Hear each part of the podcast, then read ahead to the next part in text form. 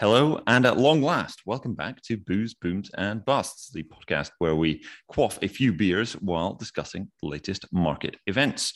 Uh, sadly, I am not drinking this week once again. Uh, however, we are now halfway through Lent, so I've only got three weeks more to, to go. A mere three weeks. Mere three. Um, yeah, it's uh, yeah. Well, I, I, we we can talk about it later later on, but yeah. How are you getting on, Sam? It's uh, a riotous week in the markets uh, as ever, and uh, you've got a couple of fine fine beers to uh, to quaff. Yes. Well, good evening to everybody. It has been a little while since our last episode. It's uh, schedules are uh, a manic and, and difficult, um, but we we get there eventually. So you can always look forward to us coming back at some point to bring you um, our weird views on the world. Um, right. So my beers tonight. I'm I'm I'm a bit excited about these. So first off, the labels are really cool. Like the first, so the first beer is from the North Brewing Co. and Bundobust. It's one of those collabs, collab, collab, bro. Um, and it's got this cool green label with these yellow tigers on it. Um, like uh, yeah, I, I, mean it's it's just a really cool label. Inspired by oh it says hang on here it goes inspired by nimbu pani i'm guessing i'm guessing some sort of artist. Um but anyway the beer itself is 4.2% abv vegan friendly but it is a salted lime sour. Now I have no fucking idea what salted lime is supposed to taste like, but I'm about to find out. So I'm a little bit excited about this first one. Mm. I think earlier in our, much earlier in our episodes, uh, we did try a salted lime one at one point. I think we did, uh, but it's a very vague memory. Any wow. initial impressions? It's sweeter than I expected weirdly. It almost it almost tastes like a cider. But yeah, it's but it's clearly not.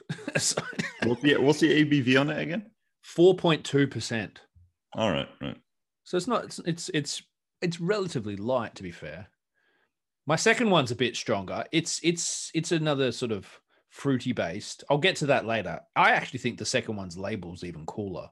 Um, but we'll, we'll, get around to that. But so actually, you know, so this salted lime sour, yeah, because I so when I was getting these, it it's been so warm. It's been warm. I, I I love it when it gets warm in this country because so I think it was like three days ago. Uh, the the forecasting was like it's going to get hot this week. It's going to be like 18, 19, 20 degrees.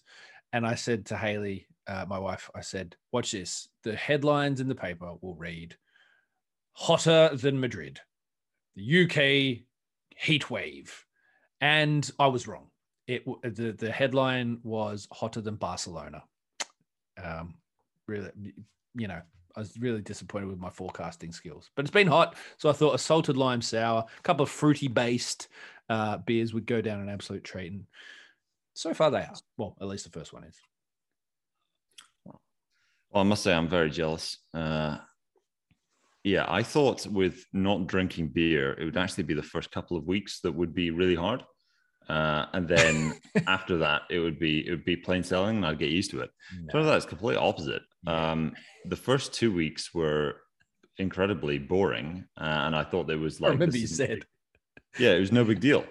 Uh, but now I'm like, damn, I could really use a beer. Uh, I don't know how that works, um, but yeah, maybe. Uh, hopefully, it doesn't keep getting worse and worse as we get. I, I, I hate to say, it, I think it. I think it is, man. I think it's going to get worse. I'm sorry. Well, you know something that that's kind of irritating me about this is like I'm not getting any health benefits at all from from not drinking booze. Right, I actually have less energy and I feel more tired than I did when I was drinking. Uh, my sleep's not great, but it wasn't great before. Uh, like I'm not getting any of it. My focus isn't any better. I don't have more energy. You should have it's, set it, this up. You, so you know how like when people get Parkinson's disease, they like sort of go through these tests about like their motor skills and you know right. they like they rate them out of five and they can track sort of their progression and and sometimes then when they go into clinical trials they they do the, the, these tests the same sorts of tests to you know see what their motor skills are like and speech and all that sort of stuff just to to see if the um you know if the the, the trial drug is working against the control group and all that sort of stuff you should have set this up as a as like a clinical trial of the effects of alcohol from the outset. Like taking all these like um baseline tests before you stopped and then like take take them like every couple of days throughout the whole period um, to see if if if stopping drinking alcohol after a period of time actually ends up in a some sort of degenerative disorder. Yeah, it certainly feels like sobriety is a scam. Like I've seen so many, so many people say like after doing like dry January that they're think, thinking of giving up alcohol for good, or they're thinking of reducing their intake uh, to only on weekends or something. And may, you know, maybe maybe after you hit a month, that's when you're you're rocking and rolling, and that's when suddenly you get some enormous cognitive benefits. But right now, I just feel bored.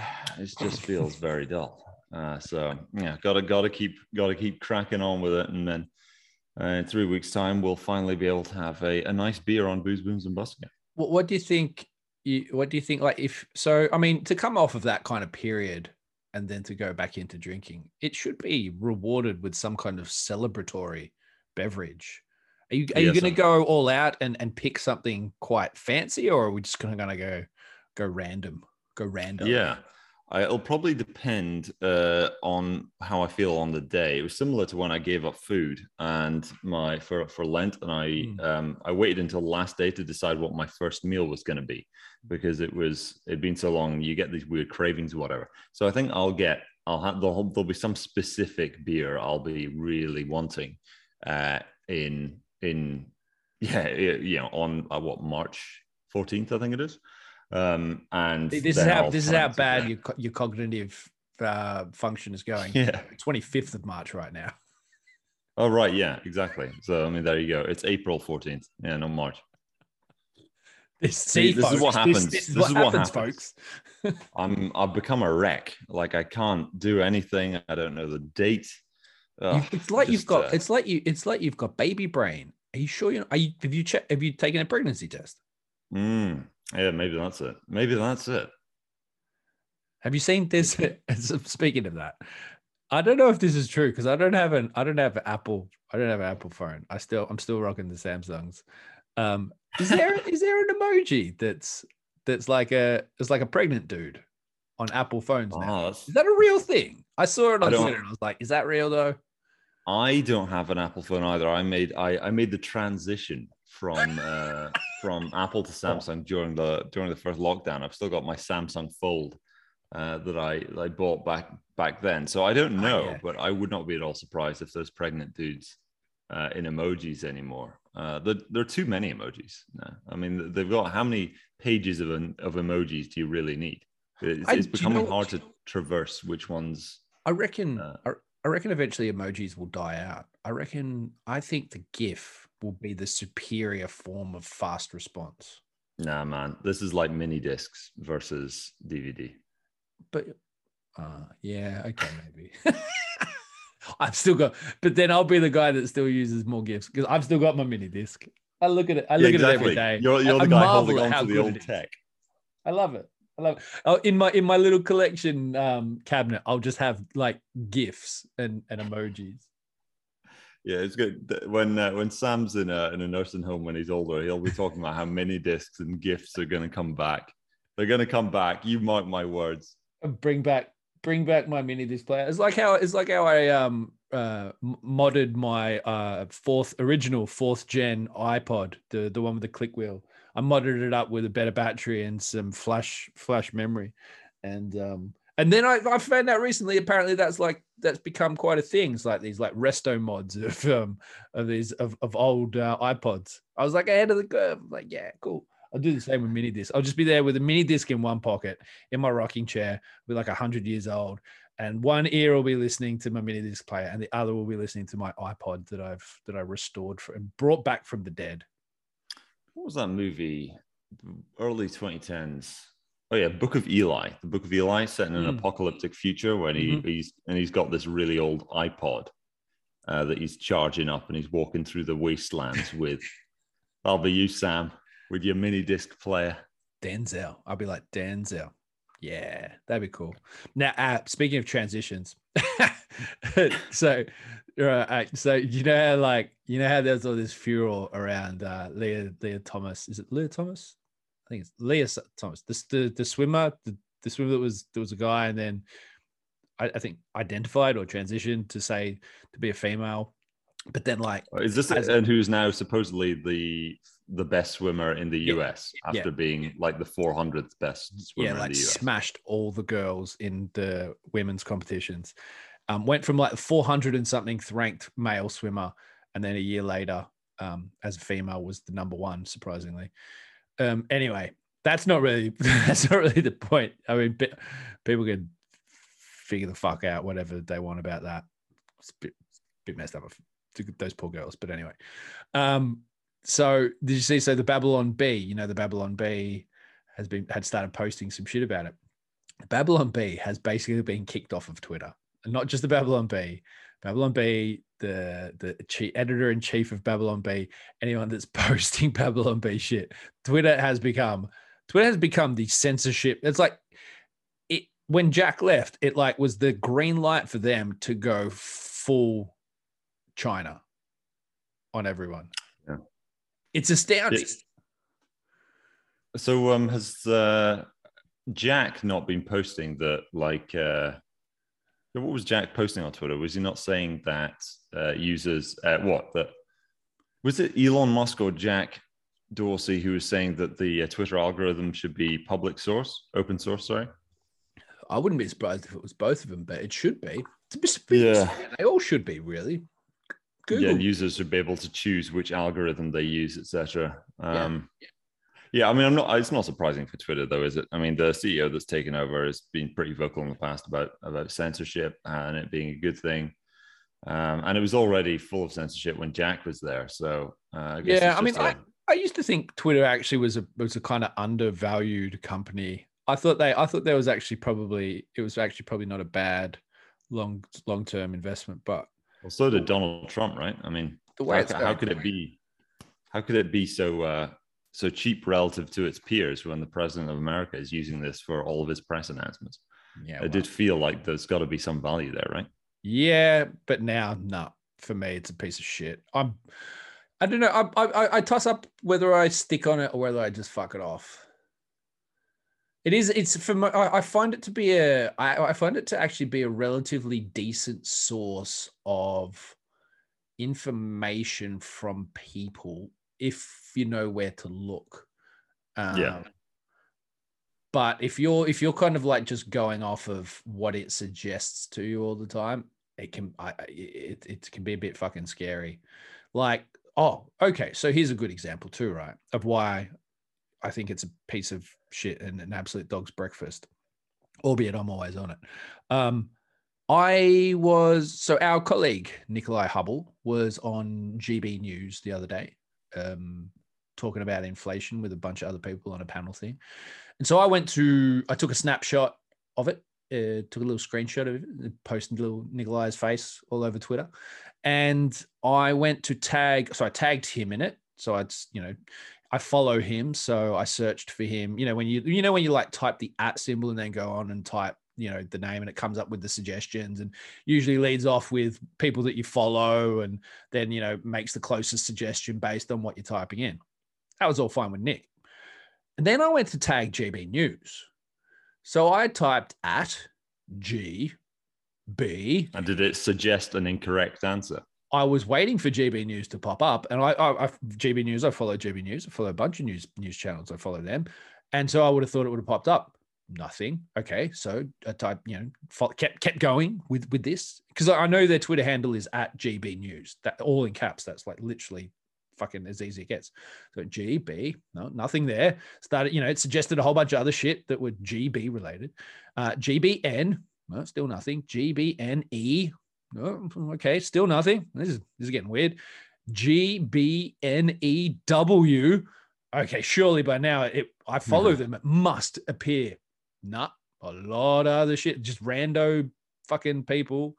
And then I typed in their entire Twitter handle at GB News, and it still did not show them on the suggested at names when I was typing it in. So they're basically being soft censored by Twitter. Uh, you do wonder who it is at how how senior a rank do you need at Twitter in order to make this kind of decisions to, yeah. to make that happen? Is this a low ranking thing which allows politically motivated young folks who want to make change in the world, etc., uh, to do this kind of thing, or is this something that comes from the very top? Given how long it's gone on for, I would say it comes from the top. I, it must because I for, for a point of comparison, I then went to tag. I wasn't going to actually tag because it wasn't anything to do with them, but I typed in at and I went to type out Telegraph.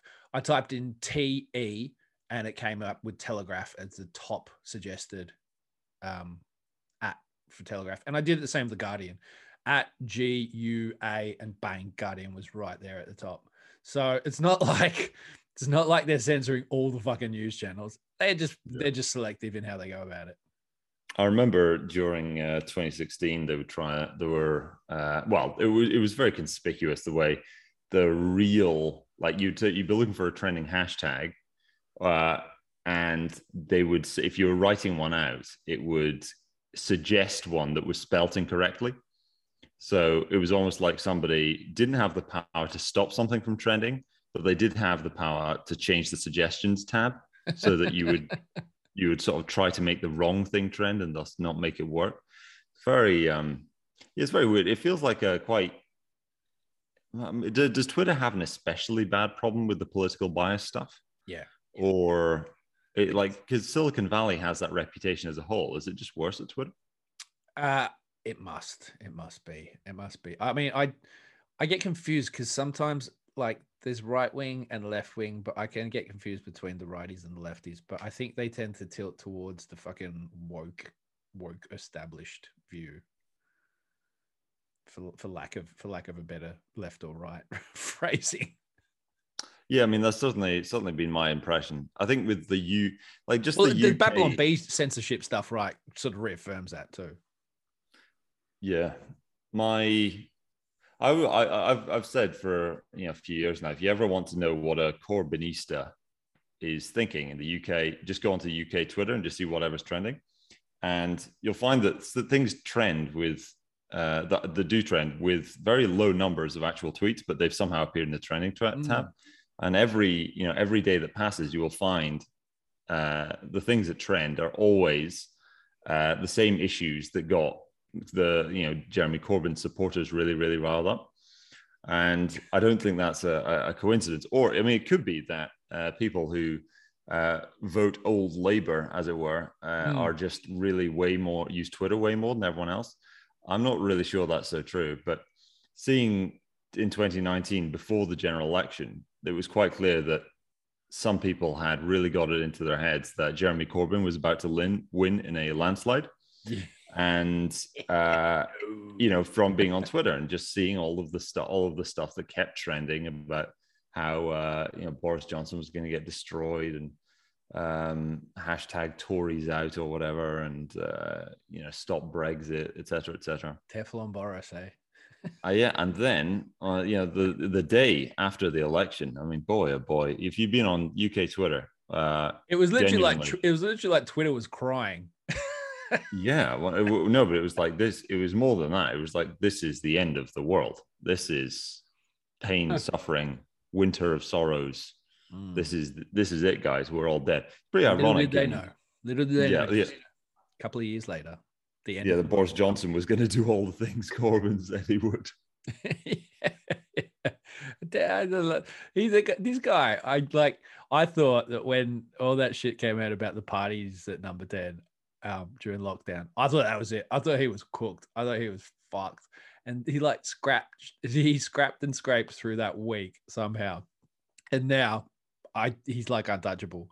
I don't, I can't see the only way he gets out of fucking office is when he just like he like dies from a heart attack or something. Mm. What about long COVID, Sam? Isn't that going to get him? Um, I mean, you could, you probably wouldn't be able to tell, right? Because he's just a fucking bumbling buffoon anyway. So it's like when you set the bar so low before you get it, and then you get it, it's kind of easy to meet uh, and sustain. Mm. But I don't know. Um, there was there, oh, there was something that I, you you reminded me of actually. Oh, so when you were talking about Trump with um, Trump with with social media, I just saw that he's is he he's suing um because you know how America loves a bit of litigation.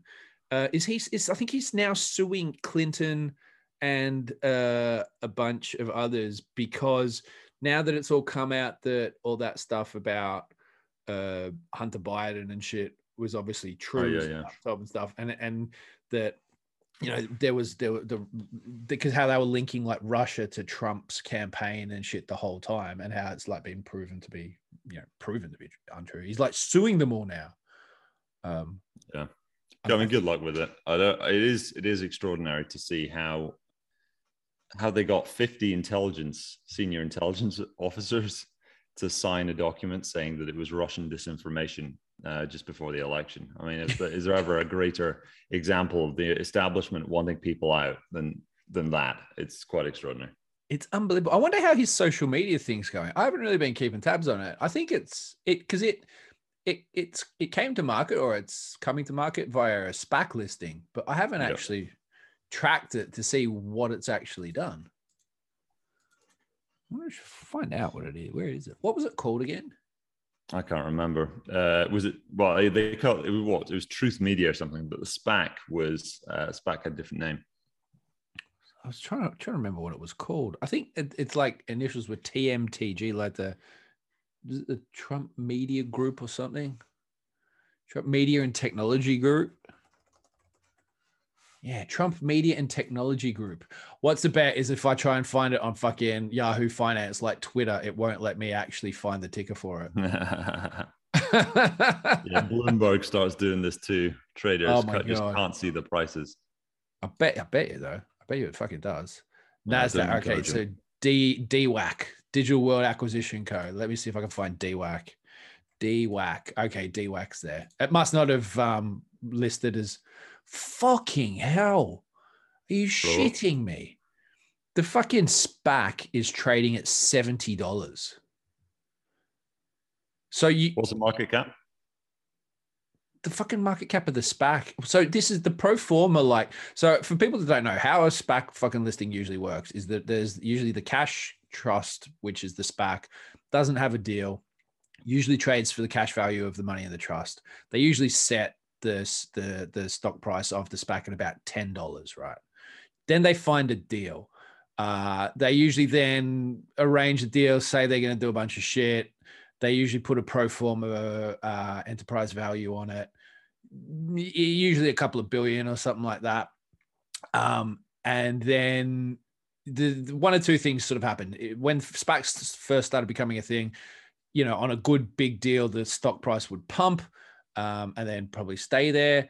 More recently, the stock prices before the, the stock price of the SPAC before it finishes the deal and relists as the target company usually trades at about 10 bucks. Usually trades at par value right? Because some of these deals don't conclude. And if they don't conclude the cash of the trust gets paid out to the holders of the spac and you pretty much kind of get your money back right? So there's sort of limited downside capital risk when you're investing directly in the spacs anyway so the, the spac listing for dwac the, the the the SPAC that is doing this with Trump's Trump Media and Technology Group, the par value of the SPAC is is of a, of a single SPAC stock is 10 bucks, right?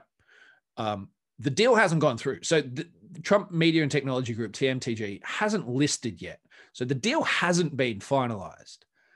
So it may, it may, uh, it probably will, but it, it may not. So there is still a risk it may not. In which case, anyone that's bought at $70 and the deal doesn't go through and the SPAC winds up, gets paid out 10 there's some relative downside there before the deal actually concludes. But this is trading at fucking seven times the SPAC value, and it hasn't even completed the deal. That's mental, right? So this is this is I, I this is like the when the SPACs first started becoming a thing. This was kind of some of the shit we saw. Um, that's that's crazy. That's fucking crazy town. so, what, so what's the what's the current market cap of the of DWAC? It's it's it's hard it's hard to say right because what happens is that when these deals complete, there's all, there's a period where you can um, you can redeem your funds, right? So you can get you you don't have to actually agree to the deal. You can you can just get your money back, and so it's hard to say because it's hard to say exactly how much stock is on issue because the deal hasn't completed. Right. Based on so that so this at the moment, it literally if you're buying the, the SPAC, you are you are theoretically buying the target company. That's that's the ultimate aim. But practically, all you have right now is is holding in a cash trust, which is its par value is ten dollars, but the market is valuing it at seven times that at two point six billion. So the the, the, the, the whole trading in, in DWAC right now is solely based on the the the, the fucking Trump media group. And I th- I don't know what I don't haven't looked at the investor presentation, but I would assume that the pro forma enterprise value was would be fucking higher than 2.6 billion. That's pretty nuts. I it's mean, it's mental. You, that's actually that's actually proper mental do you feel there's a pairs trade coming on here, Sam, where you short Twitter and you long Trump Media Group? Um, well, I, I wouldn't go near fucking Twitter with someone else's dick at the moment. Um, the Trump Media Group, I tell you what, that is looking crazy. that is looking crazy. It's like one of I, I love looking at. So when you look at um, Virgin Galactic, right? Virgin Galactic is a really great example of um, mania of how of how SPACs SPAC mania kind of came, boomed, fell away. The, the idea, the concept of, of, of SPAC investing is actually quite sound when you sort of approach it in the in the right way. But like, so Virgin Galactic, if you look at the five year um, five year chart on Virgin Galactic, there's a whole period where it just flatlines at 10, 10, 10 dollars, right? So that's that's when it was trading as the, at the SPAC I can't remember what the original SPAC name was, but that's the par value of SPAC. And then what happened before sort of SPACs became a thing is they announced that they were doing a deal with Virgin Galactic. And actually, instead of this doing like what Trump media does and fucking seven times higher, it actually bottomed out. So the value of the SPAC traded at a discount to the par value of the cash in the trust and went down to the low like $6 or something like that. But then when it actually ended up relisting as Virgin Galactic, it actually boomed and it went it like it was like four or five times higher when it relisted as Virgin Galactic, and then it sort of traded on and off and you know quite volatile. I think it went up to in, into the 40s and then back to the 30s or 20s and then back to the 40s and 60s again. So when the market sort of peaked in mid 2021, um, it traded up around $50 or $55 or something. And now it's trading like nine bucks. So it's now trading below the original par value of the SPAC. Granted, it's it's its own company now, so it trades on its own. But you know, from sort of peak of 57 to a to a current value of about nine, which is kind of reflective of the wider tech market. But fuck, man, that's great. Trump Media, that's blown me away. I can't believe it's still trading at 70 bucks. That is mental. is there ever a a time limit on when the deal can go through. Yeah, yeah, yeah, yeah. So when they when the SPAC, so there's two sort of phases phases of it. Is when the SPAC is hasn't got a deal, they usually have 12 months or 18 months to to find a deal. Or if they don't dissolved. find it within that time, they usually can extend for a couple of months. But then if they don't find within that period, they wind it up, and that's when you get your cash back. Yeah. Um, and when they announce the deal, they still do put time frame like time limits on when the deals can conclude because they need to organize funding. They need to get a lot of capital in. Um, they need to, you know, affect the actual. It's a, it's effectively a merger. It's a reverse merger into the into the SPAC holding. So there's a, quite a lot of, and then there's a lot of regulatory issues. Like there was a company that that did a that did a SPAC listing that was a space company, um, but their origins were Russian, and so the founder there was a lot of national security issues that were flagged before it could relist as the company on the American stock exchanges because the founder was Russian. He had to end up getting the boot um, and di- uh, divesting from a lot of his stock just because of national security issues. So there's a lot of like regulatory shit that comes down into them when these deals get announced. So it's certainly no done deal when a deal is announced that it will actually end up completing and the stock relisting as that that target group. So like there's a lot of risk with You know, we know how much the establishment hates Trump. So with Digital World Acquisition Corp, I would I would suspect there's a lot of fucking risk there that, that the deal won't complete just because they all fucking hate Trump. Uh, markets love Trump though. Markets love Trump, but they don't make the decisions. sure, sure, sure, but that didn't stop anybody. Uh, you know, didn't stop anyone from buying stock during uh, during during Trump's presidency. You know, got no. them animal spirits going well and good. Actually, speaking of stopping buying stock, have you seen? I think we spoke about this a couple of weeks ago. Have you seen what the Russian stocks have been doing this week? I have heard stories. Perhaps you could give some examples. So, um, so you can't trade Russian stocks or Russian related stocks on the London Stock Exchange. They've been stopped. They've been blocked. Um, yep. I think the last you could trade them was a week ago or something like that. Um, however, I noticed that some exchanges you can trade Russian stocks, like Russia. And I don't. I, again, I don't know if I just. I, I don't know if the da- the data feed is is hundred percent accurate here. But I'm looking at Yahoo Finance, um, and they're pretty good with their data. But the so Sberbank for, for is a great perfect example. Um, I, again, it almost doesn't seem to be true. So when Rush when Sberbank on the London Stock Exchange closed uh, about a week ago, it closed at uh, effectively five US cents, right?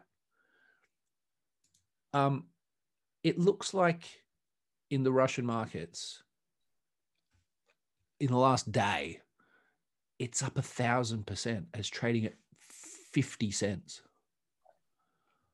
That's pretty nuts. But when you when you see valuations get so depressed, uh, it's not surprising when they when they bounce back like that again. Yeah, like there's another fucking there's another there's like a nickel stock again. There's a whole bunch of linked stocks. It's like up 670 percent because obviously. So, uh, but I think I think the basic premises is I think Putin's come out and said he's going to fucking completely support the Russian stock market, and everything's just gone bonkers. And we kind of said this. We kind of said, you know what, Russian stocks are being smashed to pieces because of you know war, but fuck, they're they're, actually a pretty good investment opportunity, depending on where your morality kind of lies with investing in certain kinds of companies and stocks. But I mean, if you're just a hard assed fucking cold motherfucker that wants to invest, you, how can you not be looking at Russian stocks? Very interesting to see what's the the, the Russian phenomenon because it is a um, what's the the best example that we've got, the most modern example we've got of what uh, 21st century economic warfare really looks like. You could look yeah. to say the Iranian stock market, but it, even then it wouldn't be quite as uh, sort of full on as what's occurred with Russia.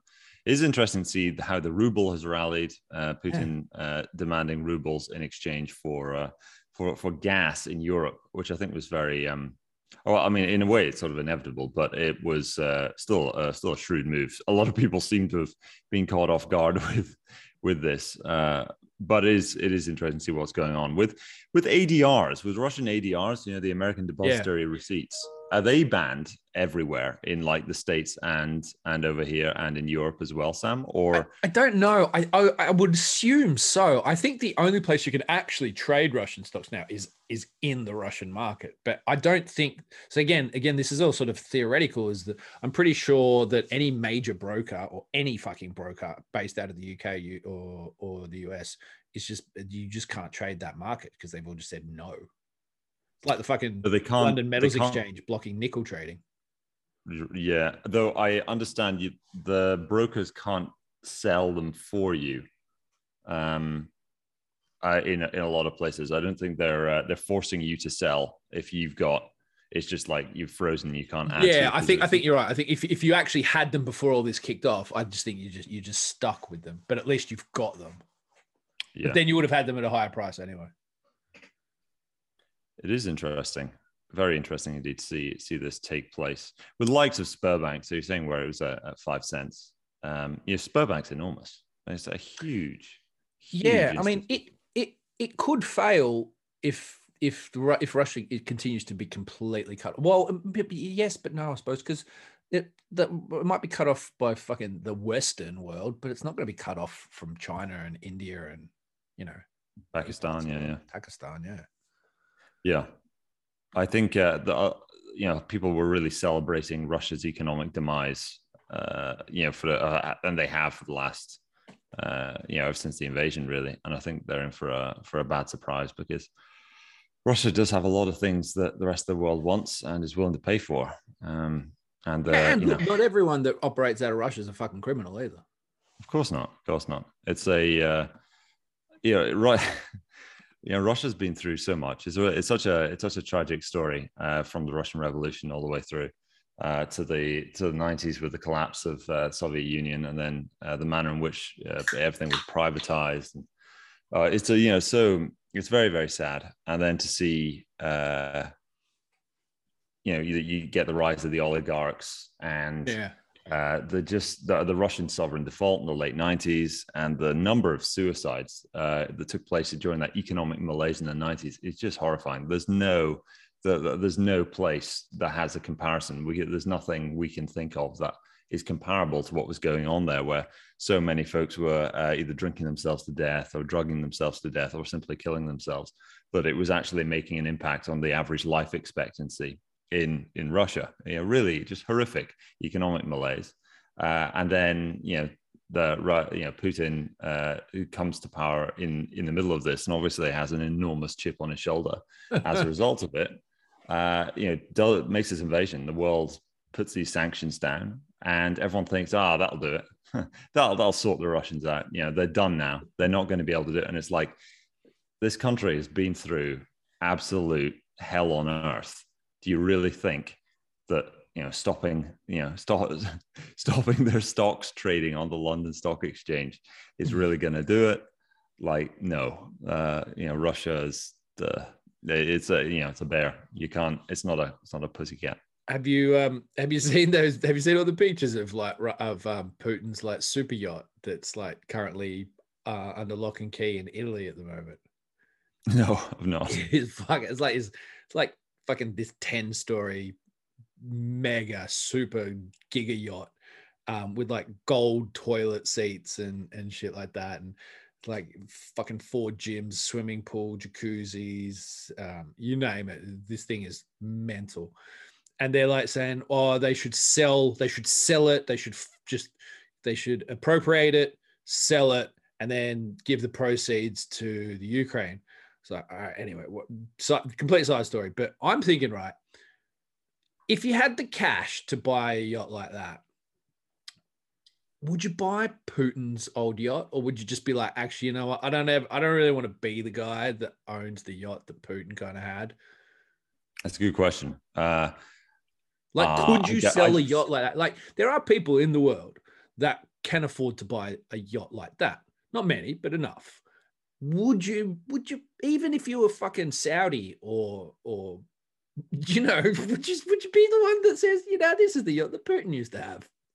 oh yeah, hundred percent. Oh, big time, man. Like Putin outside of the West, outside of, outside of the West, like Putin is really revered all over the place. Like Um, like some sort of Indian steel magnate or something, just like yeah, Putin's yacht or now. Brazil. You know, you go to Latin America. Yeah, definitely, definitely. I mean, obviously, you know, really, Bez- Bezos should buy it. I mean, they've got they're now knocking down bridges in Amsterdam that have been around for hundreds of years, so that his yacht that is currently under construction can actually make it out of the shipyard. It's so big, right? Really, Bezos should be like, reduce, reuse, recycle, guys. I'll buy Putin's yacht. Yeah, that's what he should do. Yeah, do you know Um, what? That's a good point. Is like people talk about like you know we should buy less fast clothing and like buy better and, and wear it longer. They Yeah. really shouldn't make any more mega super yachts. They should really just like cycle them amongst each other. we No, the always thing come is, back like, to mega yachts, don't we, on this this show? it's a good well there is a fascinating topic mega yachts the uh thing is with the billionaires and whatever they just make sure that they were made out of you know ethical materials so bio ceramic or uh recycled plastic plastic composites The, or the uh, dead you know, sea turtles that were killed by like plastic waste or something. yeah yeah, I'm sure they'd find some way of just spending a little bit more money and then being able to make a, a nice super yacht. On the topic of uh, Russian super yachts, uh, are you familiar with the very interesting story of what's been what was taking place in Svalbard with the uh, the big internet cable that went missing? Went missing. Four kilometers of it, I believe. What? No, okay, you're gonna have to tell me about this one. I do not know this. Right, right. So uh, Svalbard, this this island uh, up and up way up north. I think it's uh, it's owned by Norway, uh, and it's part of their part of their domain. There are very few people live there. It was originally part of the. It was part of the Soviet Union. You can still you can still visit it. Uh, there's a um, it's one of those places I think where people carry guns just around just in case bears break in. You know, like just when you're walking around, like they've got everyone's got a hunting rifle. Very very, very cold. Yeah, exactly, exactly. Like uh, you, are not afraid of crime; you're afraid of bears. And uh, yeah, you know, funnily enough, complete coincidence. A friend of mine, his brother's a mountaineer, and he has the naming rights to, uh, I believe, a couple of mountains in Svalbard because it's still so big that there are plenty of places, wow. plenty of places where humans haven't been and claimed them yet. And he wow. went up and, and, did one of these. Anyway, there's this big uh, cable, internet cable out there, which is relied upon for a lot of the West's uh, internet uh, with satellite stuff uh, and whatnot. Yeah. Anyway, uh, a while back, I don't know how long ago it was, but I think it was this year. Uh, suddenly, it stops working.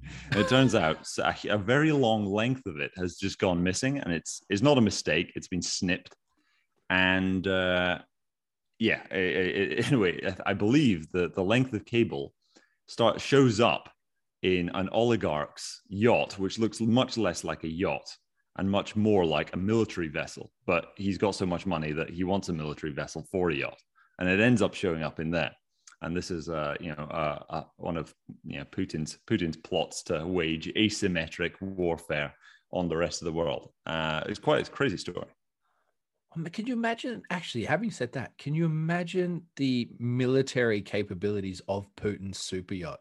Like yachts in general, a lot of like those big yachts, because they they sail around the world, do carry munitions on them. A lot of guns. Some have missiles. We know this because they don't want to get fucking pirated. But yeah. Putin's yacht, oh, that's probably got a nuke in it. Exactly. I mean, that's why you'd want to buy it, Sam. I mean, that's I. I, I want, yeah, I, I want, want it whatever. for the fucking yeah enriched uranium. Yeah, yeah, yeah. Yeah, fuck the fuck the value of the the yacht. The, the uranium's probably worth more. it's uranium reserves. Maybe it's nuclear. Maybe it's got a nuclear reactor. Maybe it's actually a nuclear yacht. You know, he's managed to managed to get around all those pesky regulations that prevent private citizens from having nuclear powered yachts, and he's got one in there. So I was thinking about this as well, right? Because if you if you are a sort of, you know, dictator of sorts that likes to kind of swing your big dick around and you got in a little bit of trouble and you thought okay i need to escape and go somewhere where perhaps i cannot be extradited or something like that the perfect place would be on a super yacht in international waters but at some point you have to refuel unless you had perpetual power and perhaps if you had enough nucleus you know bit of bit of yellow cake on the in the in the hot tub out the back. Maybe you could maybe you could just run a nuclear powered um, super yacht and just sort of live your days out on the on the wide ocean, you know, sailing the seas. Yeah. Just uh, looking up at the story, it was in January this year that Svalbard. So this uh, it's what there's fucking cable went missing. Yeah, I believe so. That's um, insane. Yeah, it's, it's 61 kilometers long. So there's two of these cables that run from Norway to Svalbard, and uh, one of them just got snipped.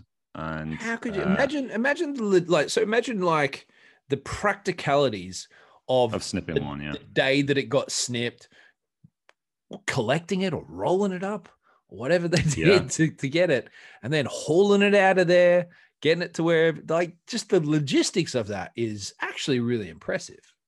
Yeah, certainly. There's lots of stories with uh, how Russia had secret submarines with with clippers on the front yeah. for for exactly this purpose. I don't know if that was that was true or not, but they um, sounds like an episode of Wacky Races.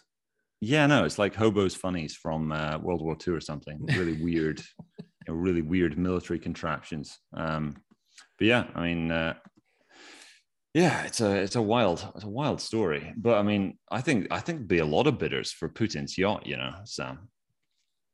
I mean, I I, I put in my bid. yeah, what's the floor price? Floor price, sorry, on on Well- Putin's yacht. So they're trying to sell it physically, but they're not they're not getting many buyers. But they fucking minted an NFT, and my god, the floor is like a million eighth already. Basically, all of all, of uh, Lido Finance is ETH, ETH staking is now being bid. There's a DAO being created, Putin's yacht DAO, and they're going to try. Putin's Actually, you know what? We should fucking create Putin's yacht DAO. Vladimir DAO. Vlad DAO. Kremlin DAO. Kremlin. Someone's all must already have done Someone Kremlin yeah. But we could we could do we could do it. Let's let's do it. Let's we'll go anon. So we'll go we'll go full anon. So anyone listening to this podcast, we are not doing this. We, this is not happening. We are not doing it. If you see anything that's Putin yacht DAO, it's not us. It's someone else, some other anons. But let's say we did do it. I bet you people would actually put ETH towards trying to buy Putin's yacht. Nah, Sol. They'd they'd put Sol, man. The the much uh, you know far far fewer friction costs. They'll uh, they'll they'll go through the the Solana ecosystem in order to get access to the uh, to the Kremlin DAO. You know what? I just I, yeah, I just looked it up. Oh no, uh, I, I was just going to say I've just looked up Kremlin.sol as a, a Solana domain, and it has already been taken. That's been taken. Yeah, Kre- goddamn. I imagine Kremlin.eth is is probably gone on the Ethereum name server as well. Someone bought Putin.sol on auction, uh, but it's not saying how much it went for. Pretty funny.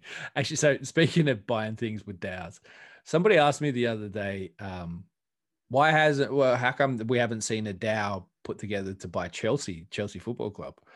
And I was like, well, I think it's pretty simple, right? So we've seen because you know with the Constitution DAO, how they tried to buy the U.S. Constitution, they ended up getting outbid. But I think what was that? It was about forty million dollars or something that I think it ended up putting together.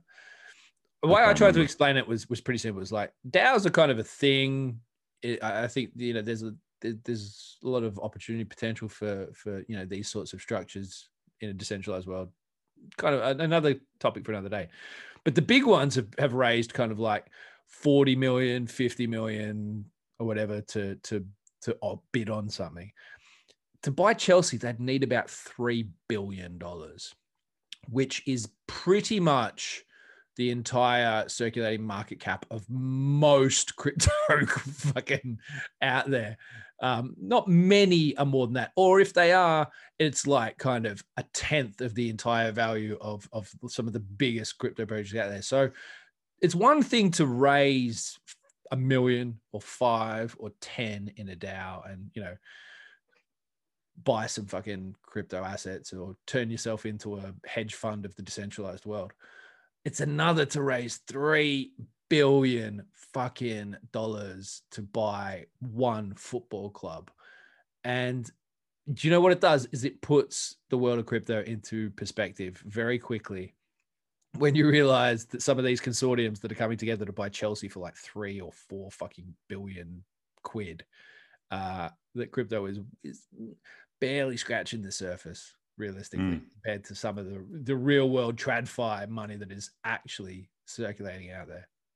I just want the Tether Foundation to just straight up just print four billion USDT uh, and then sponsor Chelsea and just have the big green T on all of their jerseys. And mate, stable Kwon's just going to buy it with UST. Yeah, it's uh, yeah. Why not? Why not? I you, you do. There are there are crypto sponsorships that we do see in sport a lot more and more now. Yeah. So it's only a matter of time before a major. I you know yeah. I mean, what what do you think, Sam? I wouldn't be at all surprised if a DAO ended up find it, and maybe they've compromised a bit on legal governance stuff in order to make sure it happened. But I wouldn't be at all surprised if some kind of DAO got together as a set, like as a syndicate of of sorts, to then buy some kind of a, a major league football club. I don't think they got enough money, man. Honestly, don't Really? think I don't I don't think a DAO could raise enough money. Hmm. So if you wanted if you wanted to buy an NBA basketball team, at minimum Yeah. you're looking at like 1.5 to 2 billion dollars. Yep. If you wanted to buy an NFL team, you're looking at the same kind of money. If you want to buy a major sporting organization, some of the league biggest leagues in the world, Premier League, NBA, a lot of the American leagues, you, you you're gonna have to front fucking multiple billions, and I don't think I just don't think they'd be able to do it. I think there's enough. There's enough, especially if it was spearheaded by somebody who is like obviously Vitalik Buterin's probably not the candidate for for doing something like that. But if you had some of the big early adopters of Solana, for example, uh, or even you know, you know, you could go, you look all through the crypto ecosystem. You found one person who, as a side thing, was going to start a DAO and injected a lot of money into it. I wouldn't be surprised if we if somebody did raise the billions required there via was, that. There was rumor that CZ had been approached to buy Yeah. Chelsea, but he was like, "I'm That'd not be into funny. football, so no." See, I, I would love to have seen how CZ responded, like what is what he said on the phone or something. Imagine someone just be like, "Hey, you want to buy Chelsea for a couple of bill?" Uh, well, No. would. It is Wednesday after all, but nah, not really into football. Yeah, man, CZ's got the money. He could he could buy some some Premier League team if he wanted. Do you know what they should do? Jeff should buy it because Jeff, you know, if you're going to talk about reusing, recycling, which effectively you are with Chelsea, um, Jeff, Jeff should buy it. It's just plain and simple. Dude, you're tempting fate. I wouldn't be at all surprised if that did happen. Why You would know he what? It probably would actually. Is you'll probably find that the consortium that ends up with it has probably got Jeff in there somewhere. it? Is Jeff and uh maybe yeah maybe it, maybe it'll just be Mackenzie Bezos that buys it. She's got the money too. I, I want I, ju- I want Nick Candy to buy it because then kind of by association, um, Holly Valance um, owns it, and she was she was on um, Neighbours, and she's she's she's like a former Australian soap and pop star that married Nick Candy, and it's like that would actually be pretty fucking cool. This this this girl that was on Neighbours who's married to like one of the richest dudes in the country and is now kind of like by association an owner of Chelsea Football Club. It's a little Aussie chick. She's really hot, but that'd be fucking funny. It, it is. Um, I wonder what the fans feel like. You know, uh, you know, uh, any diehard Chelsea guys. Nah, man. I'm Australian. fucking no way. I don't. I barely know anybody that from. And I mean, like back home, people like football and they follow football, but it's kind of like Manchester United and Liverpool. There aren't loads of Chelseaites uh, back- in Oz. Speaking of crypto involvement in football, you see the Liverpool NFTs. I haven't, no, but I do know Yeah, a lot look- of footy clubs are um uh, are really getting into this space and, and looking to do their own NFTs and you know memorabilia and a lot of a lot of the the assets that they own, a lot of the IP that they own, they really want to sort of push that out into NFT world, which is quite cool, actually. Really, I yeah, think. I, I can imagine. Well, I, I don't know. I mean, I'm sure there's some wealthy Australians who maybe follow it a bit.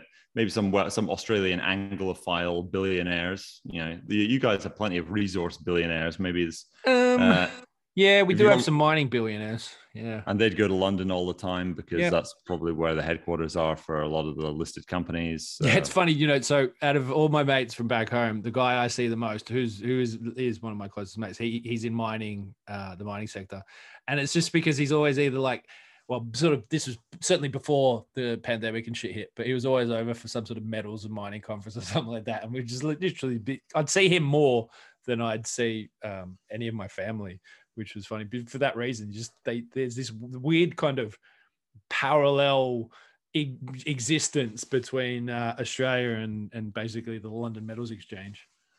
hmm. Yeah, there's a, a lot of synergy there. What do you make of what's going? word I was looking for. what do you make of what's going on with London metals exchanges where they're just like, by the way, anyone who traded nickel, yeah, sorry, trade didn't go through. I know you could have retired off the back of that, but yeah, sorry. Man, it's, uh, we, we expect that we they do what we expect. Everyone, we know how we know how it works. This is- probably surprises the average person. That's like, how can they just stop trade? How can they reverse trades? People made all this money. It's like, well, they fucking con- they control it. So that's just how it works. I do wonder what's uh, what's been going on behind closed doors with that because that is an, aw- an awful amount of money that's been uh, that was lost. Yeah, as a result. fucked up. And that Chinese dude that's got like that massive fucking position in nickel or something. I don't know. It's, Yeah. It sounds all crazy complex. The the price is massively distorted from the from the market though. So there's if if they ever actually open up trading again and let people try and make some money out of it, it'll be interesting to see what happens. We're getting on for time a little bit, Sam. Do you want to rate rate the beers that you've been having? Yeah, so I've moved on to the second beer. So the second beer is from Mad Squirrel. It's called the Alfonso, a mango NEIPA at 5.8%. A cool little kind of golden label with a um like a weird kind of rabbit. Squ- no, squirrel. Pff, duh. Uh, Mad Squirrel with a squirrel mask on the front of it. Um it's five yeah, 5.8% ABV. Vegan friendly. Oh yeah. Yeah. Suitable for vegans unfiltered for maximum flavor, maybe naturally hazy. Um, mango, I'm not, I like, it's weird, right? So I came off that um, salted lime, what was it? Salted lime sour and into this. And it was pretty tough to start with, to be honest. It tasted really metallic. And I don't know if that's because I'm just drinking it directly from the can or if it was like a, like some sort of, you just don't mix these two together. It got better. Um, it's not hugely flavored with the mango side of things it's actually weirdly a little bit smoky as well. I found. Um, I don't. I'm not a huge fan of it, but it is getting better the more I drink it. So I think it's one of those ones that you probably want to drink clean without having had other beers to start with, and probably straight out of a glass. I think would be the better way to have it. But anyway, the salted lime sour. I actually ended up really liking that. That's actually pretty good, man. I um I would buy that again quite comfortably and drink a couple of those, and I think I will actually over the summer because I think it probably works better in warmer weather. On the chill, uh, I'm giving that a B plus. And oh, wow. the mango NEIPA Alfonso from Mad Squirrel, um, not not as good, not as good. Uh, yeah, it, it's it's it's got some taste issues, I think, but it wasn't horrible. But I think I'd just give this one. Um, I think I'd give this one an A plus. Well, there we have it, folks. A, uh, a couple more beer ratings, though only, of course, two this week. Uh, hopefully, we'll be able to produce an episode next week. Our schedules are a bit crazy at the minute, uh, so we've been we've kind of gone off course from our regular uh, our regular scheduling. Though, of course, as we're only only only half of us is is rating beer. Uh, it's, it's probably not too much uh, too much of an issue. But thanks to all who are tuning in, who uh, keep tuning in. Uh, it is great to do these uh, whenever we can. We'll be back next week with episode, I believe, 77, uh, which uh, should be a lucky one. And um, yeah, I hope you'll tune in then. Bye bye.